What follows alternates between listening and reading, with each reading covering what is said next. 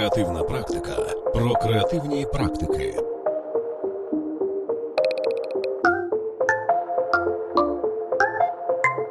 Ведучий подкасту Анатолій Попель.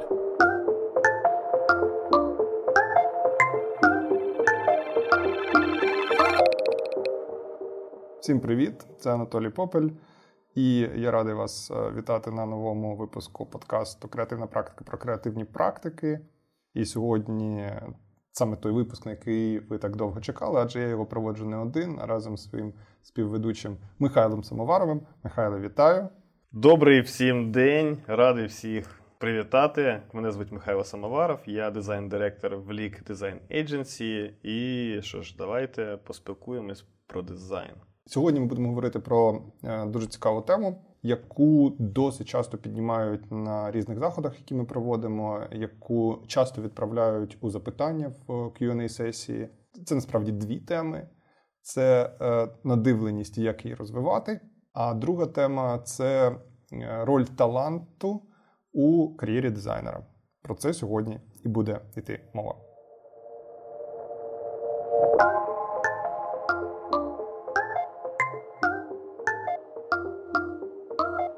Почати я хочу із того, що насправді мені дуже не подобається слово надивленість. От воно мені видається синтетичним, і мені набагато більше подобається вислів е, візуальний смак. От коли я спілкуюся з людьми е, молодими, які мене питають стосовно того, як розвиватися як дизайнеру, і піднімається тема надивленості, весь час стосовно надивленості ставиться питання, що це взагалі таке, що таке надивленість і, і як її качати. Є одна дуже крута фраза Конфуція, яку я часто наводжу там своїй команді, коли ми працюємо з е, освітніми продуктами. Вона звучить так, що правильно назвати значить правильно зрозуміти. Угу. І мені набагато сильніше подобається вислів візуальний смак, тому що коли ти кажеш надивленість, то цей термін, наче потребує якоїсь розшифровки, якогось тлумачення. А коли ти кажеш візуальний смак, це мені здається зрозумілим автоматично. Але якщо ви погуглите, от Михайло, коли ми починали сьогодні писати цей подкаст, перед цим е, погуглив, то е, виявилося. Як писати подкаст? Е, він погуглив власне тему надивленості і візуального смаку. Виявилося, що Google, в принципі, ототожнює ці поняття.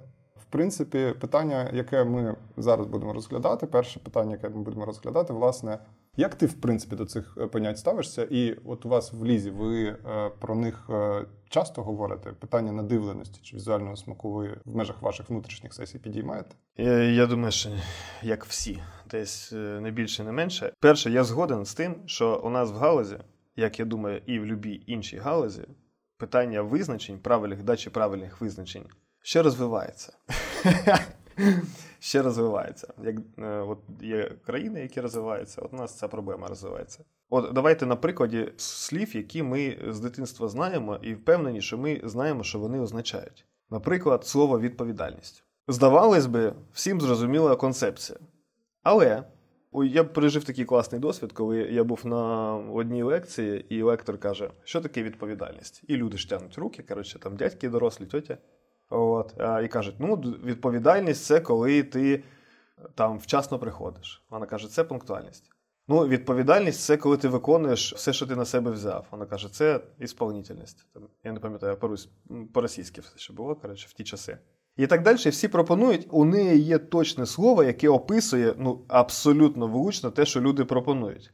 І вона потім каже: а тепер давайте поговоримо про відповідальність і дає певну концепцію відповідальності. І зараз про відповідальність мова не піде далі. Я просто хочу проілюструвати. Ну, цією... але ти всіх вже заінтригував. Тобто, що що таке відповідальність? Та я не пам'ятаю. Ні, я прикалуюсь. Справа в чому? Є концепти, які ми зрозуміли з дитинства на рівні івристики. Тобто певна поведінка чи певні риси поведінки ми ототожнюємо з певним визначенням.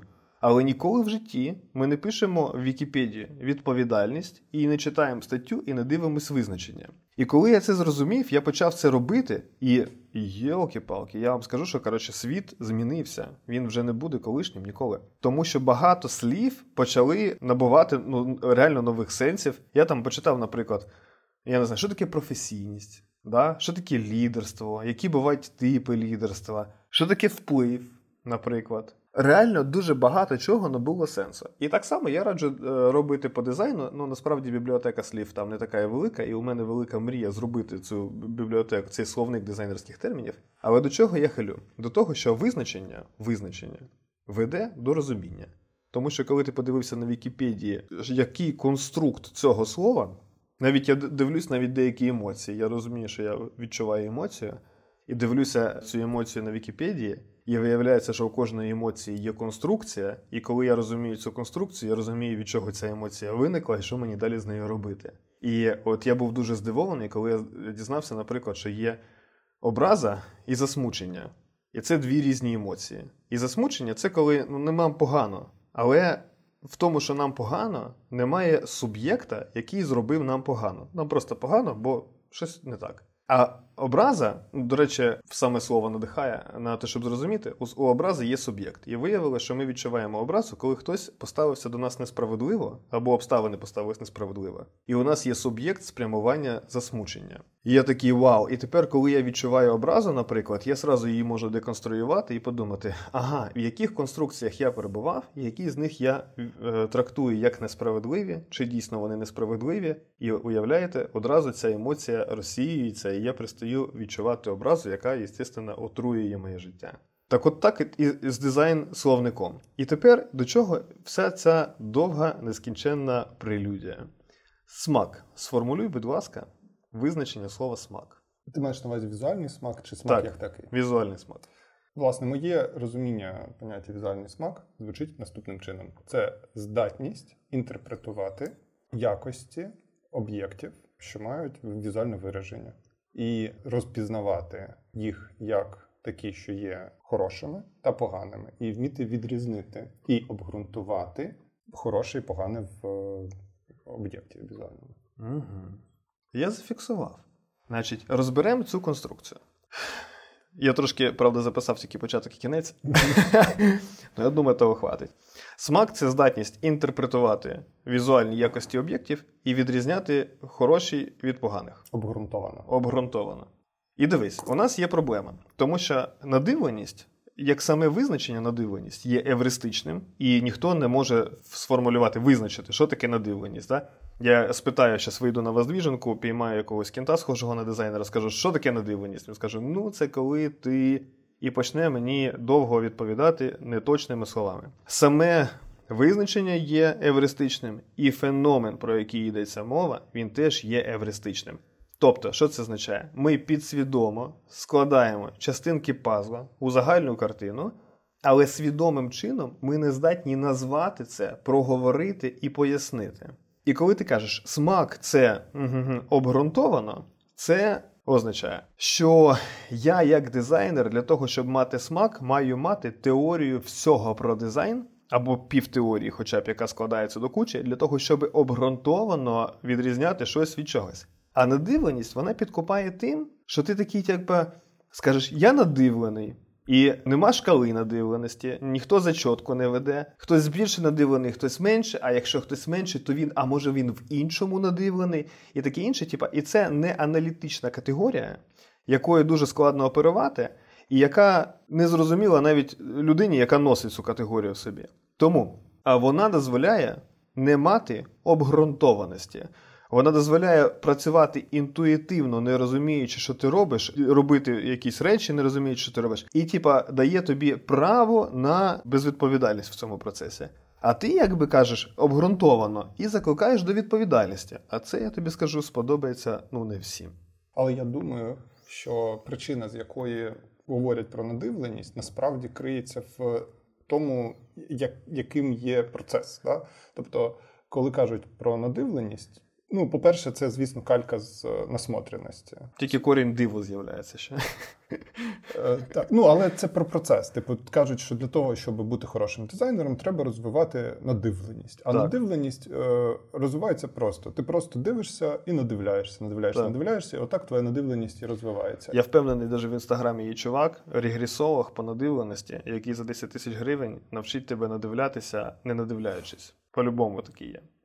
Я думаю, що просто дійсно в контексті надивленості є така, знаєш, підкупаюча концепція. Якщо там намагатися її інтерпретувати, то ця концепція криється в тому, що можна надивитись. Тобто, от е, достатньо просто дивитись, дивитись, дивитись. І в цьому є для Спать мене на учебники. І і в цьому для мене от є яка якраз оця семантична проблема цього терміна. Є є концепція, що е, кількість якоїсь миті переходить в якість. І що якщо ти дійсно багато чого бачив, то з часом ти починаєш помічати якісь речі. Да?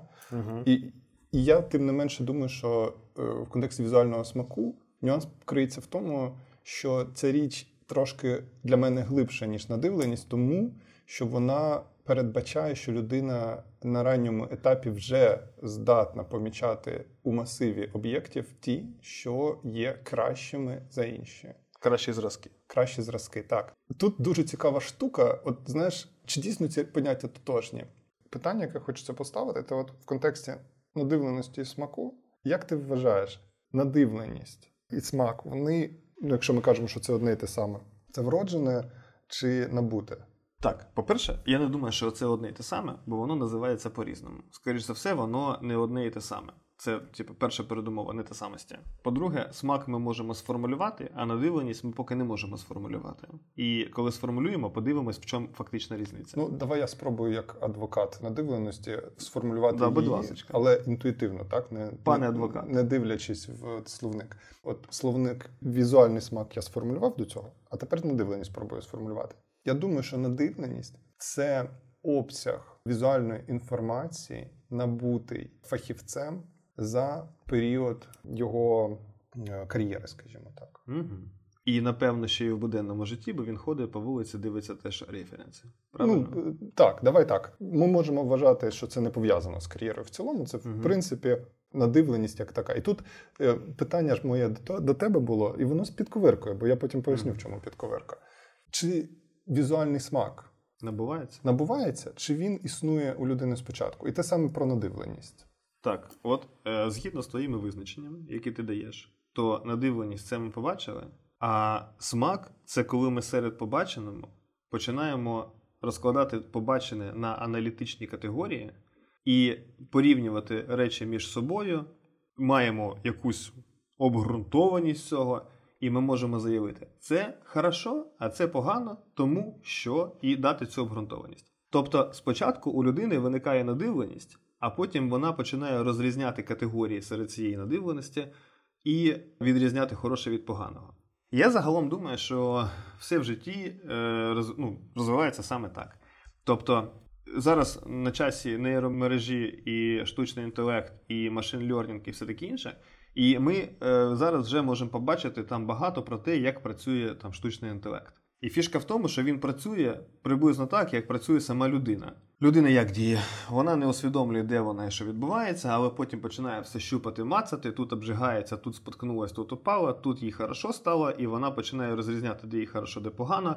Вона починає розрізняти, що съєдобне, що не съєдобне. І таким чином, через деякий час, в процесі осмислення того, що відбувається з нею, вона може сказати: значить, коли біжиш вночі в ванну, краще включати світло, бо табуретка не дремлять. Значить, е, що смачно, що не смачно. Е, Що варто робити, що не варто, яка поведінка призводить до негативної реакції людей, яка до позитивної реакції людей. І це набувається на інтуїтивному рівні, те, що я називаю на євристичному. Да? Ну, можемо сказати, що це інтуїтивні речі. І коли ми починаємо ці інтуїтивні речі несвідомі аналізувати і переводити у свідому площину, ну вони стають аналітичними, і ми можемо розрізняти хороше, погане, обґрунтоване і казати: я так подумав, оце походу погане, чи оце походу хороше. І я, до речі, маю сказати, що от я свій телеграм-канал веду, що я там роблю? Я реально намагаюся помічати хороші зразки прикольного дизайну, який є в Україні, так от просто коли живу, помічаю, і це викладати і писати, щоб несвідомо люди вчилися помічати краще, тому що по дефолту дизайнери, у них коли з'являються якісь аналітичні категорії, мінімальні, вони починають бачити погане. І на поганому починають концентруватися. І це дуже погано, тому що коли вони постійно помічають погані речі, вони накопичують внутрішню бібліотеку поганих рішень. Я просто через це проходив сам. І як результат, вони дуже точно можуть сказати, як робити погано і чому це все не годиться, але жодним чином не можуть сказати, як робити хорошо і як зробити, щоб це годилося. От, І тому мій телеграм-канал присвячений тому, щоб помічати найкраще і накопичувати оцю надивленість, типа найкращого. Ну реально це можна робити на біханці. Напевно, що краще. І чи вроджено, чи набуте. Звісно, все набуте. По-любому є у людей фізіологічна різниця. Ми народжуємось трошки різними. І я зустрічав такий класний кейс десь на Ютубі в якомусь блогі, коли значить, чувак намагався стати професійним плавцем, але він зростом був щось типу метр шістдесят. І йому не вдавалося. Ну тому що якщо ми візьмемо самого кращого плавця Майкл Фелпс, у нього якийсь там 56-й розбір ноги, розумієте? Чувак народився в ластах. І, звісно, він плаває скоріше за всіх, і поки всі інші плавці вони голять собі вуса, все на тілі для того, щоб бути аеродинамічними, Майкл Фелпс зверхньо відрощує собі отакенні вуса, тому що його вроджені ласти по-любому перекривають цю аеродинамічну недостатність. Тому у когось є задатки більше, у когось є задатки менше, але які фізіологічні задатки нам допомагають набувати швидше або ефективніше, або краще е, категорії осмислення дизайнів? Ну, напевно, єдине, що я можу назвати, це здатність розрізняти кольори. Тому що ну, є люди, які гірше розрізняють, це всі чоловіки, або майже всі чоловіки. Да? Є люди, які краще всі жінки розрізняють. Ну, напевно, там вони краще розрізняють палітри. Але це ну, дуже дрібний коефіцієнт, там різниця. Краще набуває надивленості, а точніше перетворює надивленість в смак той, хто має більше категорій для того, щоб проаналізувати те, що він побачив. Тобто той, хто просто старанніше думає і більше вчиться для того, щоб мати більше категорій для осмислення всього цього. Тут я веду до чого. Ви надивилися, от у вас велика база надивленості. Ми уявимо собі, що у вас є каморка, там де ви працюєте над дизайном, каморка, і в цій каморці не включається світло, в принципі, і ще там бардак кончений. І ви, коли хочете синтезувати якийсь дизайн рішення, ви, значить, засовуєте руку в цю каморку, зайти ви туди не можете, бо там бардак. Ви отак от колопаєтесь. Наугад дістаєте якийсь прикольчик із своєї бібліотеки надивленості, кладете, потім інший прикольчик, намагаєтесь їх поєднати, воно розвалюється, ви ці прикольчики викинули і лізете за наступним прикольчиком. І весь ваш процес синтезу якогось візуального рішення він полягає в тому, що ви всліпу перебираєте приколи із каморочки, в які не можна включити світло. А коли ви починаєте вчитися. У вас спочатку з'являється вся ця бібліотека заборон, типу, що не можна робити, тому що там Бог дизайну громом тебе вдарить. Потім поступово випрацьовується бібліотека, що можна, і правильних там кращих практик. І в якийсь момент ви доходите до того, що ви починаєте розуміти перші принципи. Принципи, внутрішній принцип, за яким укладені насправді речі. І коли ви набуваєте цих там уявлень свідомих, які ви можете сформулювати, це не не інтуїтивні концепції ніколи. Коли ви набуваєте свідомих е, уявлень про е, перші принципи, то у вас з'являються інструменти каталогізації цієї каморки. Коротше, грубо говоря, ви в каморку все виносите, заносите два шкафа і починаєте розкладати все, що ви надивилися, по полицям першопринципів. І от потім, після цього, вам можна навіть світло там не включати, а краще його включити.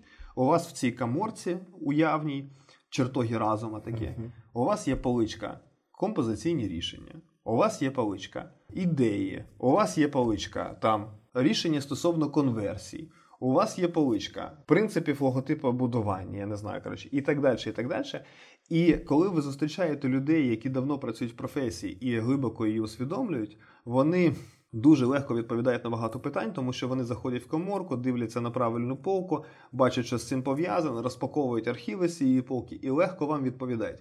І так само легко вони споживають нові, нову інформацію. Тобто, ми, коли починаємо вивчати дизайн, ми думаємо, Боже правий, як собі це все в голову напхати? І який отой препад, напевно, розумний мужик чи жіночка, що вона стільки ото знає. Насправді у людини більше порядку в голові, і тому вона легше орієнтується в концепціях, і їй дуже легко складати нові концепції, тому що вона їх розділяє правильним чином і кладе на правильні полички. Тому чим далі, тим люди легше починають вчитись. І цей процес може протікати дуже повільно, якщо він буде інтуїтивним, і тоді він має певні обмеження. Або він може протікати набагато швидше, якщо ви проактивно починаєте осмислювати першопринципи, спостерігати реальність, накладати першопринципи на реальність і наводити одразу порядочок своєї каморочки. І надивлятися, потім починаєте не через призму, робимо свалку в тому в той кладовці, а через призму деконструкції того, що ви бачите, на е, рішення і складання сразу в правильні ячеєчки на правильну полочку. У мене навіть є там досвід, як я вчився це робити. Я з задоволенням поділюсь, але в мене є враження, що довго я говорю і маю вже передати слово Анатолію. Ви слухаєте подкаст про дизайн, творчість та креативні індустрії.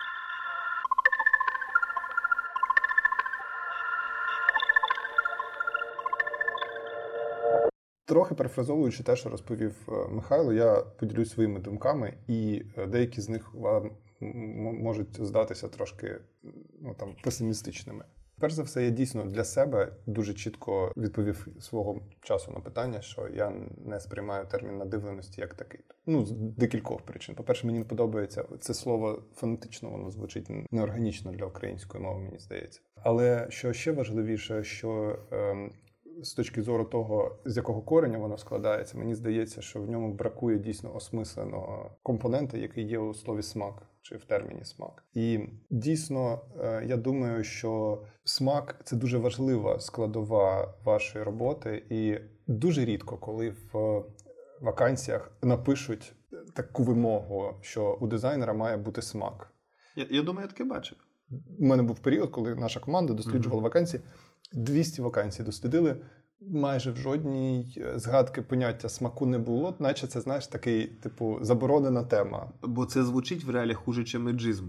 Тому що е... це той, кого не можна називати. Так, да, і типа, мене виходить, якщо мене не взяли, то, то напевно в мене смаку. немає смаку. А що це таке? І типа, як вони перевірили, ну мені образливо, бо в мене взагалі смак є. Але але нюанс полягає в тому, що за закритими дверима, коли ти спілкуєшся з арт-директорами, угу. з лідами, з HR-ами, поняття смаку в дизайнера. 100% потрібно. Це mm одна з категорій. От всі кажуть, у вас має бути портфоліо, але там, знаєш, така глуха фраза, яку ніхто не проговорює вслух, вголос, зроблене зі смаком. mm Ну, типу, ми про це вголос не говоримо. І часто дизайнер каже, скільки в мене має там бути робіт в портфоліо: 3, 4, чи 6, чи 10. І на це арифметично відповідають. Там, mm-hmm. Ну, В початківці має бути 2-4 роботи. Але вголос не звучить фраза зроблені зі смаком.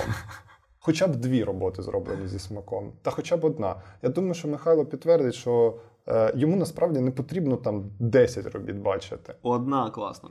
Одна хороша і одна, яка показує наявність людини смаку. Бо якщо у дизайнера немає смаку, то шансу отримати роботу дуже дуже небагато. І тому його, от відповідаючи на питання, чи треба його розвивати, ну 100% треба розвивати, бо без цього ніяк. А друге, ну от я задав Без питання... цього вони смачні. Друге запитання, яке я задавав Михайлу, чи це вроджене, чи набуте, і Михайло сказав, що це точно набуте. Точно набуте, да. От у мене є враження, що це не зовсім так. Тобто, якщо розглядати, якщо розглядати, якщо розглядати, якщо розглядати це як якусь там хімічну сполуку, і сказати, що от є така штука, як смак, то я підтверджую, я на 100% в це вірю, що е, смак можна розвинути, і багато людей, які приходять з, з цим смаком на початку, е, його, звісно, прокачують дуже сильно. І дійсно, для того, щоб прокачати смак, треба в першу чергу розбиратися, я думаю, все-таки в природі хорошого дизайну, а вже в другу чергу вивчати для себе зразки, там займатися, якщо вам подобається надивленістю. Бо першочергово треба зрозуміти, що робить е, дизайн хорошим, а далі вже його аналізувати через цю призму. Але є отий нюанс, ти знаєш, про який теж рідко кажуть вголос, бо це майже заборонена тема. От якщо взяти там 10 фахівців молодих, які от щойно-щойно починають, mm-hmm. у яких все тільки-тільки починається, серед них, е, як правило, є деякі люди, які, як мені здається, ліпше за інших помічають хороше. Звісно. І оце вроджене. Тобто, от як ти сказав про Фелпса, то твій зразок був про те, що в нього вроджені ласти, так у деяких людей від природи воно ну от його видно, що людина вона одягається зі смаком, вона читає книжки з певним смаком. Тобто, от її ніхто тому не вчить, вона просто помічає для себе якісь речі краще за інших. І це дари прокляття буває. Тому що, як правило, люди з хорошим смаком про, про це не вчаться. Так, да, вони стають трошки лінивими через це. І це, це як народитись в багатій родині. Да, але мені хочеться сказати це вголос, знаєш, тому що хочеться бути відвертим з аудиторією, що я думаю, що у деяких людей від природи смак розвинений сильніше, чи принаймні у них є схильність до цього. Ну, от якщо там вивчають люди музику, так то є люди, які мають музичний слух від природи і чують проблеми в музиці краще, а комусь треба як мені, довбити по клавішах два роки, щоб почати помічати ну, проблеми з темпом і, і, і музикою. Угу. І я думаю, я думаю, що це нас підводить якраз до той складової таланту, що ну, візуальний смак і вміння його відчувати в інших роботах, що важливіше в своїх роботах. Це якась штука, яка є від природи. І і тому, хто це має, ну супер сильно пощастило. От звідси і беруться ці феномени, знаєш, арт-директорів е, в 20 років, у яких mm-hmm. там умовно немає тої надивленості, як у когось в 40 років, але вони роблять яскравий, цікавий, незвичний продукт інтуїтивно. І я думаю, що все-таки аспект інтуїції в цьому присутній. І те, що ти кажеш інтуїтивно, я думаю, що це якраз про цю вроджену історію. Але хочеться сказати, що, на мою думку, при цьому більшість людей, яка вже починає вивчати дизайн. Ну і це знов таки, як як викладач, ти завжди бачиш, що люди, які вивчають дизайн, одне з перших завдань, яке вони отримують часто на курсах, це зробити мудборд. Підібрати зразки, подивитися на аналоги, виконуючи своє завдання. І досить часу по мудборду вже можна багато зрозуміти про те, яка у людини є поточна ситуація зі смаком, тому що люди, у яких з візуальним смаком початкова позиція сильна, вони якісніше збирають оцей мудборд, вони дивляться в бік е, цікавіших проєктів. Часто буває таке, що там люди, збираючи мудборд, формально арифметично виконують задачу там підібрати 10 зразків. А по якості вони, ну, як напрямок, куди не треба рухатись. Зрозумілі, uh-huh, да? Uh-huh. І ці речі, е, вони ж от е, на вихідній позиції знаходяться люди в цей момент. І люди, які підібрали там 10 зразків хороших чи поганих, вони досить швидко дозволяють там лектору чи там куратору помітити людей, у яких більша схильність до дизайну. Але що цікаво? Що цікаво? Цікаво, що якщо ви з студентами е, починаєте розбір цих модбордів, і ви починаєте аналіз кожного зразка і проговорюєте, що в них хорошого, що поганого, буває так, що люди, які підібрали хороші зразки в свої модборд, вони навіть не можуть пояснити, що в них хорошого, що поганого. Не можуть, да. Але вони все одно правильно підібрали. Так. А ця інтуїція вона є важливою. Творча інтуїція це дуже важлива складова, друзі. От, От у мене є така внутрішня позиція. І е, творча інтуїція, вона є з вами часто на початку, чи спочатку її у вас може і не бути. Що я можу сказати в цьому питанні? Що якщо вона у вас є, ну вам пощастило, значить, у вас такий є трошки творчий адреналін на старті. Але інша історія, яку я помітив, ти знаєш, от це прокляття таланту. Це те, що часто люди, які талановиті, вони докладають набагато менше зусиль усвідомлюючи свій талант. От усвідомлення свого таланту це велика проблема часто для людей, бо вони, усвідомлюючи свій талант, докладають менше зусиль, відчуваючи фору, мабуть. No. І е, якщо людина має талант і візуальний смак на старті, і при цьому період курсів, наприклад, і далі намагається їхати на інтуїції весь час, то в дистанції в 2-3 роки може ну, виявитися ситуація, що її робота на інтуїції вже не буде такою хорошою, як була на початку. І от люди, які докладають зусилля період навчання, часто вириваються вперед саме через е, відсутність тої фори на початку. Ну, звісно, виграє той, хто вміє вчитися. В кінці, типу, він по-любому буде далі. Так, тут є багато речей, на які я хочу відповісти. І перше, е, вродженість смаку. Значить, е, я думаю, що порівняння з музикою не, некоректне. Тому що якщо взяти е, людину, у якої абсолютний слух, і людину, якої я, коротше, і обох розрізати і порівняти, то ми побачимо фізіологічну різницю. Якщо ми побачимо, е, візьмемо двох джунів на курсах, у яких у одного є смак, в іншого немає смаку, ми їх розріжемо, ми може теж якусь фізіологічну різницю побачимо, але е, сказати, ага, оце типа смак, ген смаку чи щось там такого не буде. І е, я думаю, що можна навіть не різати людей, я можу це довести, спробувати наступним чином. У мене вже є контраргумент для тебе, але продовжуй. Який би я навів аргумент? Коли ми кажемо, що щось є хорошими зразками візуального дизайну, щось є поганими зразками візуального дизайну, і людина здатна це розрізняти, то ми хороше і погане розрізняємо завдяки певним концепціям, які можна віднести до поняття культури. Оце хороша культура, оце погана культура. Да? Там, типу, Оце пасує, оце не пасує, і так далі. І е, воно ще й набувається. Я думаю, що все, що ми говоримо взагалі про візуальний дизайн, можна віднести до категорії культура, яка є, в принципі, надбудовою над людським над, людиною. Бо людина по дефолту із коробки, первісна людина, вона не мала візуального смаку, напевно, тому що це риса культури, якої не було. Культура була така, типу, там на когось гримнуть, того вкусить, коротше, за кимось погнатись, і ієрархічна історія якась. І потім згодом починає виникати система складних ритуалів, починає виникати поведінка, там певний там самоконтроль цієї поведінки, виникає культура, виникає мова, і в рамках цього виникають концепції, які ми потім відносимо до е, естетики і так далі. Тобто, за батьківською ознакою, якщо дизайн це культурна частина, культура є набутою, то все, що пов'язане з дизайном, є набутим, а значить не може бути вродженим. І тому я думаю, що це те, що набувається. Тепер про людей, у яких по-любому чомусь краще, а чомусь гірше, тому що цей феномен ми можемо спостерігати.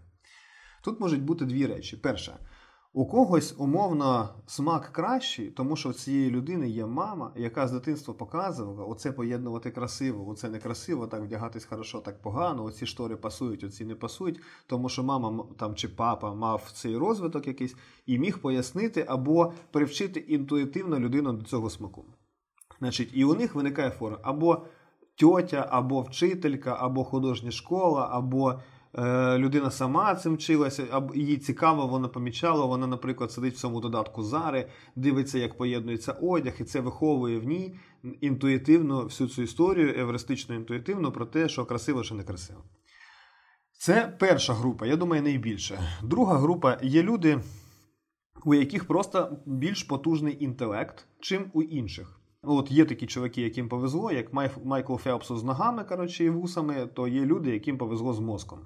І мало того, що повезло, так ще склалося в них дитинство, що цей мозк розвинувся, вони опанували певні методи і навики мислення. Це теж набуваємо штука, до речі, не вроджена.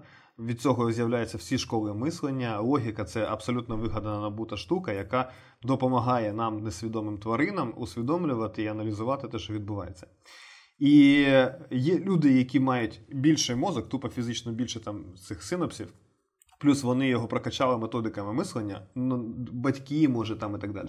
І у них е, просто потужніший процесор. От ми ходимо з Core 2 Duo, а вони ходять з M2. І, типа, нічого не поробиш з цим. Я навіть знаю такого чувака. Колись ми спілкувалися там в одній компанії, і він був студент е, такий, ну, скажімо так, з простої родини і так далі. Зараз він мультимільярдер, при тому, що йому там 20 з гаком років. Я тільки заходжу в інстаграм і дивлюся, який він новий майбах собі купив, чи Lamborghini, чи щось ще. коротше. І я з цим чуваком, коли ми займалися картингом, наприклад, те, що ми набували навички і знання за рік, він набував за декілька тижнів. Просто у цього кента більша голова. Реально, він просто потужніший. І ми це можемо сприймати як е, от такі прояви е, підвищеного інтелекту, можемо сприймати як вроджений талант і так далі. Ну, Це вроджений більший мозок. Окей, а не давай, талант. давай я поставлю інакше питання. Да. Трошки тебе, вибач, е, переб'ю. Ти вважаєш взагалі, що в дизайні існує такий такий феномен, як талант? Бувають люди, які мають більшу схильність до дизайну, ніж інші. Є обдарованість яка полягає у тому, що в когось потужніша голова, просто типа на фізіологічному рівні. Плюс цій людині цікавіше і прикольніше займатися дизайном, ніж іншим. І якщо вона ще й вчиться, то це все. Це вже Формула 1, машина з Формули 1 порівняна там зі мною Деоланусом, напевно. От це є точно. Тобто є більш розумні люди, є більш цілеспрямовані люди, значить, і є ті, хто там більше навчається. Поєднання цих рис веде до неймовірного результату. Але я не думаю, що є хоч один чувак, якого реально коротше, боженька доторкнувся і сказав, ти будеш геніальним дизайнером. Ні, я думаю, що все це набувається. Ну, окрім е, інтелектуальних здібностей. Я, я думаю, Михайло, що насправді от моє враження про про дизайнерів полягає в тому, що ну буде чесно сказати, що бувають люди талановиті. Я зараз не кажу, що є не талановиті. Так я просто кажу, що серед спільноти дизайнерів є люди, в яких є природжений талант. Ми можемо зараз сказати про те, що якщо їх там різати, то ми побачимо чи не побачимо різницю. Правда полягає в тому, що ну не можна сказати, що її немає, тому що ми не завжди можемо зрозуміти природу таланту. Взагалі, от е, талант це для мене щось, знаєш, метафізичне, оскільки я пов'язую поняття таланту не з раціональним, а якраз з інтуїтивним компонентом. Це щось, що дуже складно анатомічно пояснити. Але я вірю, що він існує. Я вірю, що талант є, і я вірю, що в комбінації з навчанням і таким зосередженим підходом він здатний розвиватися дуже круто. Я також вірю в те, що е, от питання інше є, знаєш, от талант це булі нова штука, типу, є чи нема. True false. Так. Або це радше якась така штука, типу, як в РПГ, знаєш, от коли ти там створюєш персонажів, mm-hmm. там мага. Спочатку воїн. є карта, і ти навичку цю розвиваєш так, з першого там, рівня. Але в кожного персонажа є навички, знаєш, там, типу, сила, yeah. інтелект тощо. І от ці навички, вони там можуть бути у воїна сила там 8, а інтелект там 2 в РПГ. Mm-hmm. А в мага може бути сила 2, а інтелект 8. Mm-hmm. Тобто виходить, що у кожного цей компонент є, але рівень його розвитку може бути супер різним. І от фішка... Ну, а в когось нема. Ну, е, я думаю, що Чи всі риси є у всіх? Всі риси є у всіх. Просто у когось е, є е, за замовчуванням якийсь там більший це... біль, більший старт. Ну, типа, у дитина народжується дизайнером, виходить. Я думаю, що діти. У неї дизайн, у неї, я, у неї до... надивленість чотири я, я, я, до речі, от е, з тобою знаєш, чим не хотів погоджуватися? Ти кажеш, що музичний е, слух його він від природи зовсім інший, а візуальне це інше. Це неправда. Я не думаю, що це так. Тому що, що... конструкція вуха, типу, однакова і в мене, і в когось? Ні, я кажу якраз про зворотне. Що е, звісно, я не хочу там залазити глибоко в фізіологію, але от тобі простий приклад. От ти знаєш, що таке е, тетрахромати? Ні. Е, а я тобі скажу, що виявляється, що різні люди по-різному бачать світ фізіологічно. От ти сам сказав про те, що е, кольори кольори жінки Конечно. розрізняють інакше, ніж чоловіки. І є люди, які здатні розрізняти набагато більше кольорів. Так. Е, ніж е, пересічна людина. От вони називаються тетрахромати, це пов'язано з кількістю воці колбочок. Так. От, І фізіологічно вже вони здатні по-різному на світ дивитися. І дійсно, ти вже сказав, що фізіологічно є жінки, які там розрізняють більше кольорів. До речі, так. у мене був Оце колега. єдина риса, яку я можу назвати. Ну, може, можна подумати і ще у когось більш прудкі пальці, і він по кнопкам краще цокає.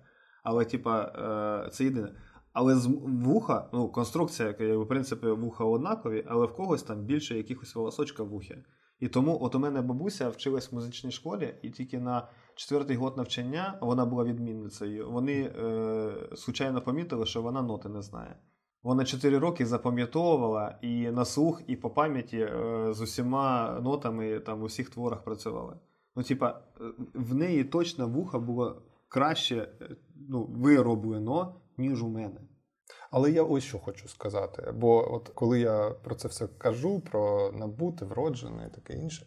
Ну, це дуже така якась темна і е, пригнічуюча фраза. Знаєш, що типу талантів не існує, або що вони не важливі. Так це дивись, є закони фізики, а є ефекти, які ми можемо спостерігати. Наприклад, є там ефект поверхностного натяж... натяжіння. Да? Коли ти розлив водичку, вона не розтікається, а вона в якийсь момент зупиняється і така, типу, кромка.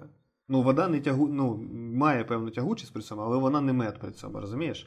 І цей ефект, який ми спостерігаємо, він не від того, що є закон, е, ну так називається, звісно, є закон поверхневого тяжіння, але це від того, як влаштовані там атоми всередині, як електромагнетизм працює і так далі. Тобто є глибинний перший принцип.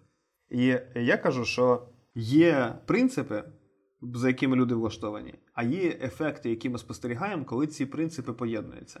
Е, Є люди більш розумні просто від коробки. Є люди, у яких в силу життєвих обставин утворилося більше прагнень до вивчення і цікавості дизайном, наприклад, або музикою, або або що.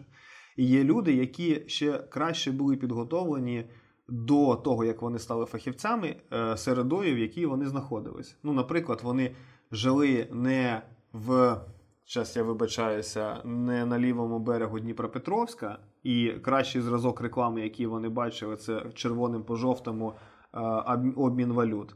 А вони, наприклад, народилися, я не знаю, десь там в Дюссельдорфі чи де-інде, де просто типа, рівень візуалу, який навколо там набагато вище. І це виховувало в них більш кращий смак з самого дитинства. І, звісно, коли вони приходять в 24 роки, то це не порівняти який смак у людини там з Дюссельдорфа чи з Дніпропетровська з лівого берега. Якщо поєднати ці речі, як інтелект, прагнення і набуті там знання, навички і, і інтуїтивні ці штуки, то надивленість, то ми будемо мати різний результат. Але це не те, що ми народились. Коли ми говоримо про будь-яку езотерику, тут, звісно, у всіх є одна методологія. У людини є те, що зазвичай називається екзистенційним проєктом, тобто це людина, це білий аркуш, на яку Бог чи будь-яка інша сила поклала таланти, і людина має віднайти ці таланти і плекати ці таланти. І якісь ну, ти, є, ти в це віриш? якихось немає. Ні, я в це не вірю. Тобто ти вважаєш, що людина не має талантів від природи? Ніяких. Я думаю, що таланти це ефект, який є поєднанням прагнення, оточення і інтелекту. І в когось прямо це спрямовується в одну пряму лінію, і людина улітає в космос по своїм досягненням, а в когось ні, і людина стає посередньою. І тому ми кажемо: оце там, типа, посередня сірість, а оце талант. Це сукупність факторів, які ми об'єднано називаємо талантом.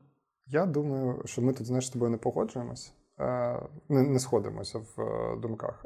Але але дійсно, ми тут знаєш, е, що зробили? Ми зараз перейшли знаєш, з, з одного майданчика на інший. Тобто ми з майданчика смака, смаку перейшли в е, майданчик таланту. Я я так скажу, друзі, що я вірю в те, що все-таки я це моя особиста позиція. Вірю, що таке поняття, як талант існує. Бо, мабуть, мені просто подобається думка, що е, в світі існують е, талановиті люди, і кожен із нас, з нас прагне е, взаємодіяти саме з талановитими людьми, з тими, хто класно талановито робить ілюстрації. Я думаю, що цей прикметник талановитий він для нас є важливим в контексті музики, кіно, режисури, е, мистецтва. Для нас це спосіб е, шукати кращих. І я вірю в наявність талантів. Сама моя віра в таланти. Не означає, що автоматично е, тільки таланти здатні отримувати результати. Перше, по-друге, я думаю, що наш інтуїтивний потяг працювати в дизайні, наприклад, якщо ми йдемо в дизайн, він, мабуть, означає наявність якогось таланта в дизайні на момент входження в цю історію, початку праці, вивчення дизайну. Тому що ну, якщо вас тягне до дизайну, якщо ви починаєте його робити, значить якийсь талант у вас існує. Проблема в тому, ну який і чи можна його розвинути. І тут якраз ми від таланту можемо перейти до смаку. З чим я погоджуюся з Михайлом, це про е, вплив зовнішніх факторів на смак дизайнера і е, вплив оточення на смак дизайнера і того, що відбувається навколо вас з моменту вашого народження. Я періодично бував до війни е, за кордоном. Дуже сильний контраст я відчував, наприклад, коли в метро Лондона ти їдеш в вагоні і дивишся на те, як люди одягнені, як mm-hmm. виглядає реклама, як виглядає сам вагон метро. Краще гірше? Краще. Ну от треба казати відверто, що от європейці, вони е, як споживачі, угу. от споживчий смак у них краще, ніж українців. І ти коли поки що, поки що. Станом на зараз. Чесно, ну, що не їдуть спорт. Е, я не ду... От в цьому питанні я не думаю, що це питання е, наявності таланту. От якраз це дуже хороший приклад того, що насправді це дійсно показує, що сукупно так відбувається просто тому, що візуально ми з дитинства дуже багато чого сприймаємо. І якщо ви народилися в е, спальному районі на Троєщині, в Києві чи ще десь, то звісно це формує ваш візуальний словник з дитинства, те, як виглядає світ. А якщо ви народилися в Лондоні, це формує ваш візуальний смак інакше, і ви іншими зразками наповнюєте свою візуальну скарбничку. Те саме стосується дизайну реклами, наприклад. От ти знаєш, такого Шанхая, вибачте, якщо mm-hmm. я там якогось когось з Шанхая ображу, цим це просто такий вислів український. От такого. Е, Такої еклектики е, рекламної, яку можна побачити в київському метро. Бо ну, здається, що е, рекламісти, які публікують рекламу в метро Київському, почали використовувати штучний інтелект на дуже ранніх стадіях його розвитку. От в метро Лондона ви такого не побачите. Ви в метро Лондона не побачите жодного макета реклами з отвратною типографією, uh-huh. чи колірною палітрою, чи якимись дивними, в принципі, гарнітурами шрифтів. Тобто, от вся 100% реклами в Лондоні, вона вся дуже візуально якісна. Може, сертифіковані люди, які дипломчик мають це роблять? Я для себе це пояснюю тим, що там, в принципі, вища культура е, дизайну в Британії, і там інакше йому навчають, інакше е, побудована е, ну, модель. Створення цих рекламних макетів, тобто кваліфікація людей, які їх роблять, вона, ну якщо там температуру середню по лікарні вища, uh-huh. ніж ніж вона у нас є, і ну це теж треба говорити відверто. Тому я думаю, що тут можна ці речі розмежовувати і казати так, що смак це важливий компонент, талант це теж важливий компонент, але талант і смак не йдуть за замовчуванням в такій парі, нерозлучній. Ці штуки вони формуються паралельно, і насправді у нас в Україні візуальний смак це, я думаю, одна з дуже важливих проблем, про які теж треба говорити вголос, тому що якщо візуальний смак ну, правильно е, оцінювати, то це ж питання не тільки про фахівців, це також і про споживачів, про клієнтів. От. І я можу сказати, що зараз ситуація покращується, очевидно. Там видно, що за останні 10 років е, клієнти стали набагато більш з точки зору смаку прокачаними. І запити на роботи набагато кращі, і зразки, які вони обирають, набагато краще, ніж було там ще 10-15 років тому. І я просто можу тільки позаздрити тим, хто зараз починає кар'єру. Бо клієнт він все-таки є своєрідним метрономом проекту. Ну, я подивився на Вікіпедії. Талант це високий рівень обдарованості природних хіст людини до певного виду діяльності. Ну, Вікіпедія каже, да, що це вроджена історія. Не знаю, може, типа я із е, нездар, коротше, безталанних, і мені а я... дуже зручно дивитись на світ, так, типа, наче всі нездари і все таке. Але ну, е, я б тут не погодився. Може, тут не всі таланти, може, треба далі почитати, бо є Мож, безумовно речі, які. Може, ти стосуються... латентний талант, ти просто. Латентний талант? Це життя. З усіх образу світять. Це вибрав саме цю. Це життя відхаращувався від свого таланту Михайла Самоварова. Да. Ні, ну е, слухайте, я скажу так, що я впевнений, що у діяльності, яка пов'язана із фізичним тілом, ми, звісно, будемо казати про таланти як про міру вроджених там здобутків. Ну, чи, ну коротше, вроджених штук. Коли ми говоримо про соціокультурні явища, то це вся категорія є над категорією над людиною там первісною, вона є набутою, і тому це не може бути природно вродженим. У людини природно вродженим це її тіло і її тип темпераменту, і її генетичні захворювання, якщо хочете, там, типа, ну це фактично тіло. Все інше є набутою категорією. Здатність розмовляти є набутим, здатність мислити є набутим. Е, смак, наприклад, це здатність інтерпретувати якості об'єктів і відрізняти хороше від поганого і обґрунтовано це все набута категорія. Все набута категорія. Надивленість це те, що ми дивимося простягом життя. Це набута категорія. Тобто надивленість на ній смак, як типу, здатність інтерпретувати надивленість, це набута категорія.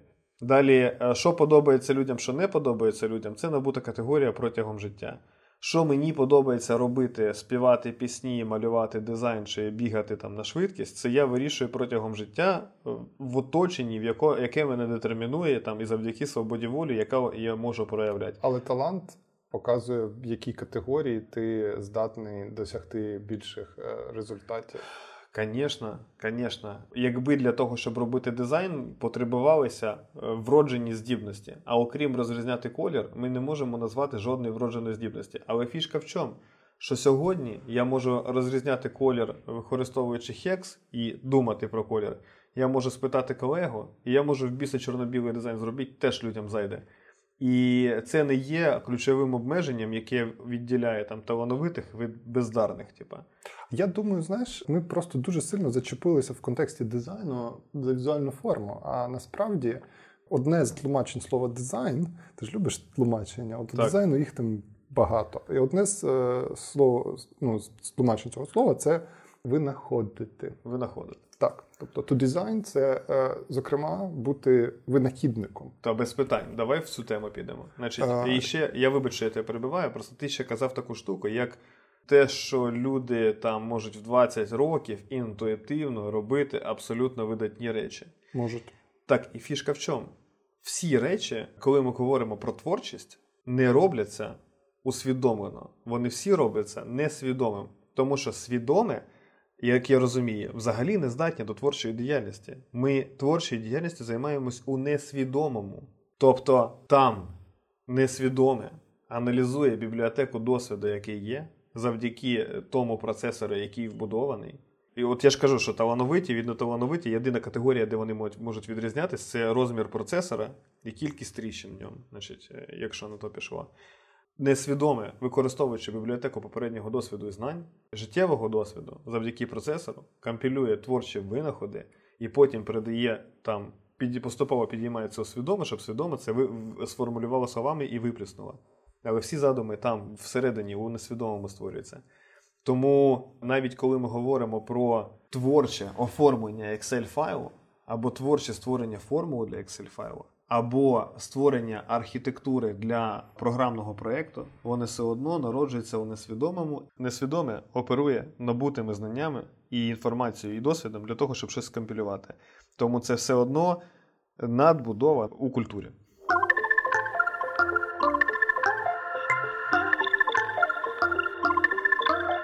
Ну, от у нас сьогодні виходить такий цікавий подкаст е, в тому плані, що у нас є певна е, дискусія з Михайлом. Якщо мене більше тут не побачите, то ви знаєте, в якій точці я був дискваліфікований за, за непокору. Е, Але, але насправді в чому, в чому ми зійшлися, це е, про вплив культури. І я от останнє, що хочу сказати, я, як я для, себе розумію дизайн, я почав про це говорити, що дизайн це вміння винаходити, зокрема. Крім всього іншого, це не тільки вміння оформити, тому що оце слово іншомовного походження, воно завжди оце коварне, розумієш? Тому що ем, корінь слова не наш, Да. і, і ти тому в семантику цього слова провалитися складно, а інтерпретацію слова дизайн дуже багато. Це і оформлення одночасно, і ем, формування, і винаходження, І дієслово. і дієслово, да, там to design. І виходить, що ця історія вона настільки багато сенсів протирічливих всередині містить. Якийсь павук прямо.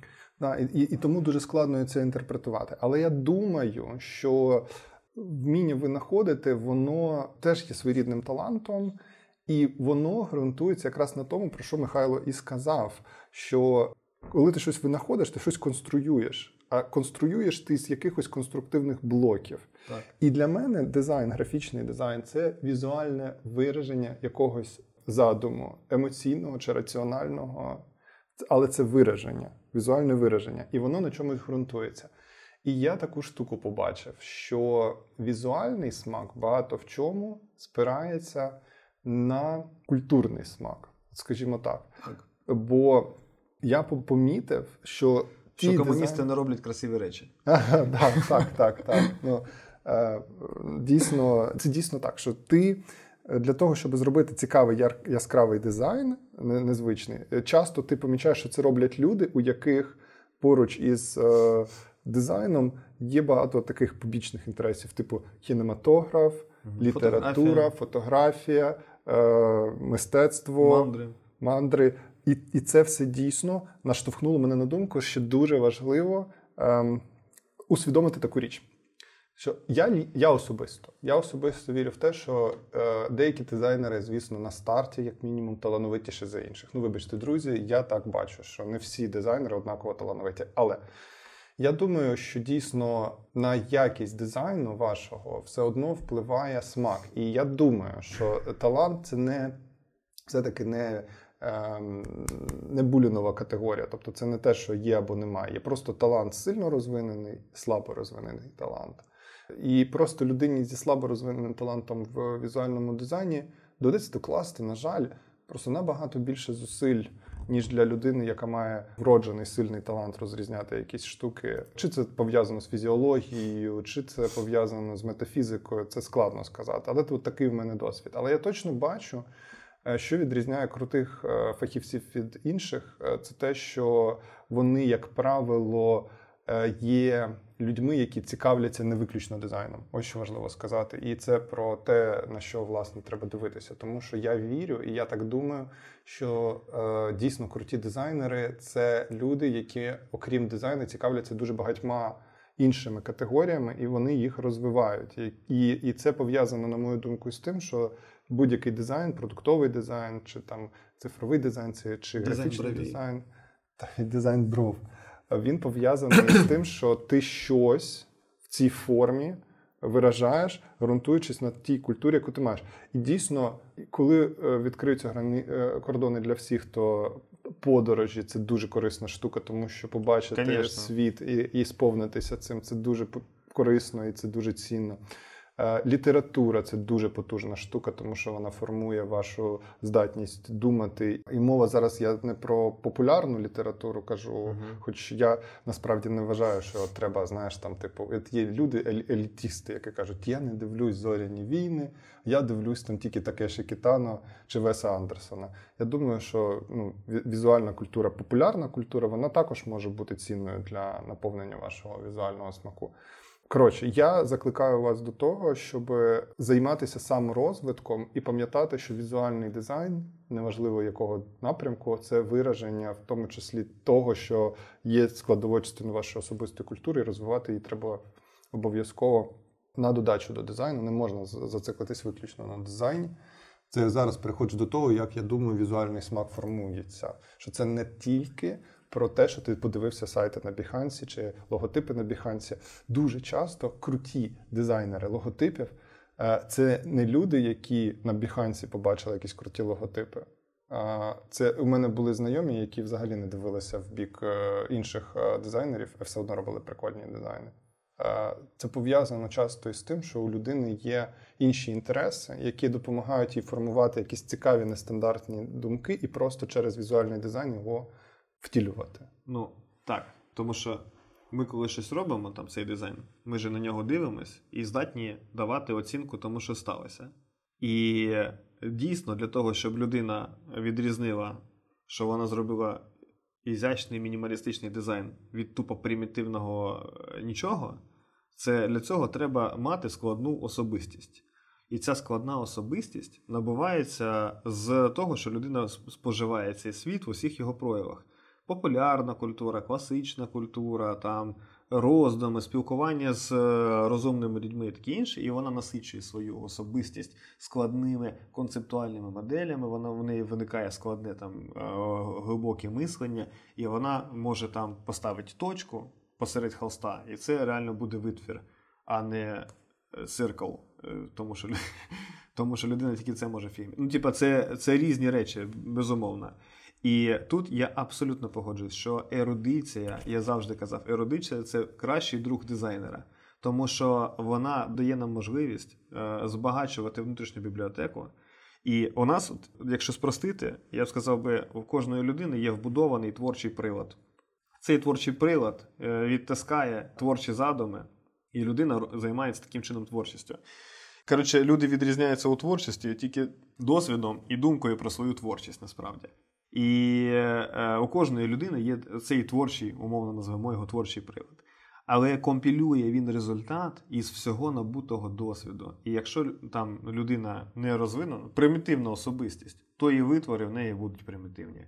Якщо людина складна, цікава особистість, то і витвори в неї будуть такі самі, тому що все зовнішнє є проявом всього внутрішнього.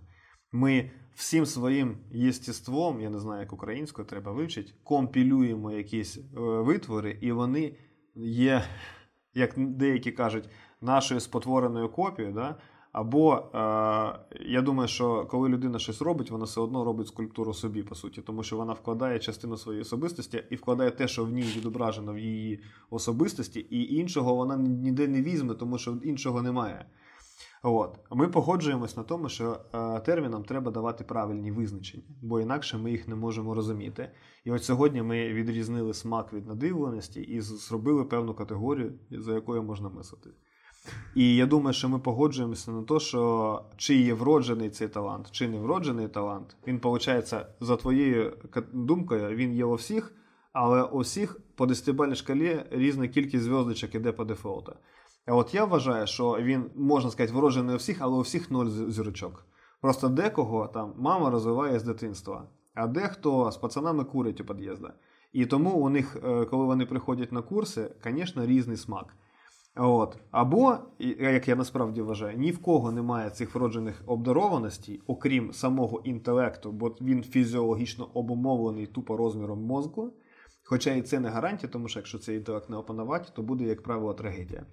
Я думаю, що можна сказати, що умовно всі стартують з нуля і поступово за життя набувають такі знання, такий досвід, такі моделі мислення, такі уявлення, що і прояви цього всього. Дехто скаже, це талант, а про декого навіть скаже, що це геній. Я думаю, що от в цій частині природно це чи набуто ми не погоджуємось, а в іншому, скоріш за все, погоджуємось. Від себе хочеться в кінці додати ось таку думку: що перш за все, ми похідцем про це говорили. Е, перш за все, хочеться дати таку пораду, що якщо ви хочете себе реалізувати як дизайнер, неважливо там письменник, копірайтер, митець, творець, творець, будь-який архітектор, хто завгодно. Батько. Я все-таки про фахи кажу. Я думаю, що дуже важливо це сказати вголос, що не нехтуйте освітою, інвестуйте в освіту, навіть якщо ви є талановитим і ви про це знаєте. Бо освіта допоможе, якщо ви є дуже талановитим, це ще більше фасилітувати. Якщо ви відчуваєте, що у вас є певний зараз там дефіцит таланту, то це допоможе його прокачати, допоможе його розвинути. І друга річ, яку дуже важливо сказати, що ми сказали про культуру, про те, як важливо дивитися фільми, про те, як важливо читати книги, як подорожувати і ходити на виставки. Важливо, це все зрозуміло. Але що я помічаю в деяких студентах, це те, що особливо, якщо людина починає кар'єру чи змінює кар'єру там в 30 е, років, в неї відчуття змарнованого часу. Друзі, це дуже хибне відчуття, тому що на додачу до цього універсального підходу, що треба візуальну культуру в собі розвивати, є така штука, як індивідуальний досвід, який є дуже важливим. І якщо ви дослідите біографії багатьох е, митців, наприклад, там Фріди, то Її картини були інтерпретацією його її особистого досвіду, який неможливо було десь там вивчити. Його можна було тільки прожити. І ваш індивідуальний досвід він, він часто є дуже важливим компонентом, який робить вас унікальними і неповторними, іншими від інших. Тому що подивитися там антологію фільмів Тарантіно може будь-хто, а прожити ваш досвід зовсім ні. І, наприклад, коли я отримав вищу освіту, у мене тривалий час після інституту було враження, що це був змарнований час, тому що я хочу займатися дизайном, а за освітою інженер теплоенергетик. Але виявилося, що якщо подивитися на це під певним кутом, то та манера мислення, яку мені привили в е, КПІ, ті педагоги, які у мене були, вона допомогла мені будувати процеси в моїх командах принципово інакше, маючи цю інженерну освіту, маючи інженерні процеси в голові, маючи той досвід вивчення там фізики процесів і вивчення складних тематик по типу там теплової фізики чи тепломасообміну, чи термодинаміки, воно мене дуже сильно прокачало, і це зробило наші процеси набагато якіснішими. І це унікальний досвід. І я просто бачу досить часто, коли спілкуюся там з людьми, вони кажуть, я працював там, там бухгалтером, я працював тим, і воно мені там взагалі не потрібно зараз. От я це просто хочу забути і виконати. Не робіть так. Не робіть так. Е, подумайте, як це можна інтерпретувати на користь вас, як вже нового типу фахівців. Намагайтеся не думати, що ви зробили не так з вашою освітою і вашим досвідом, а подумайте, як це може трансформуватися в вашу поточну кар'єру. От Це те, на чому хочеться завершити мені. Угу.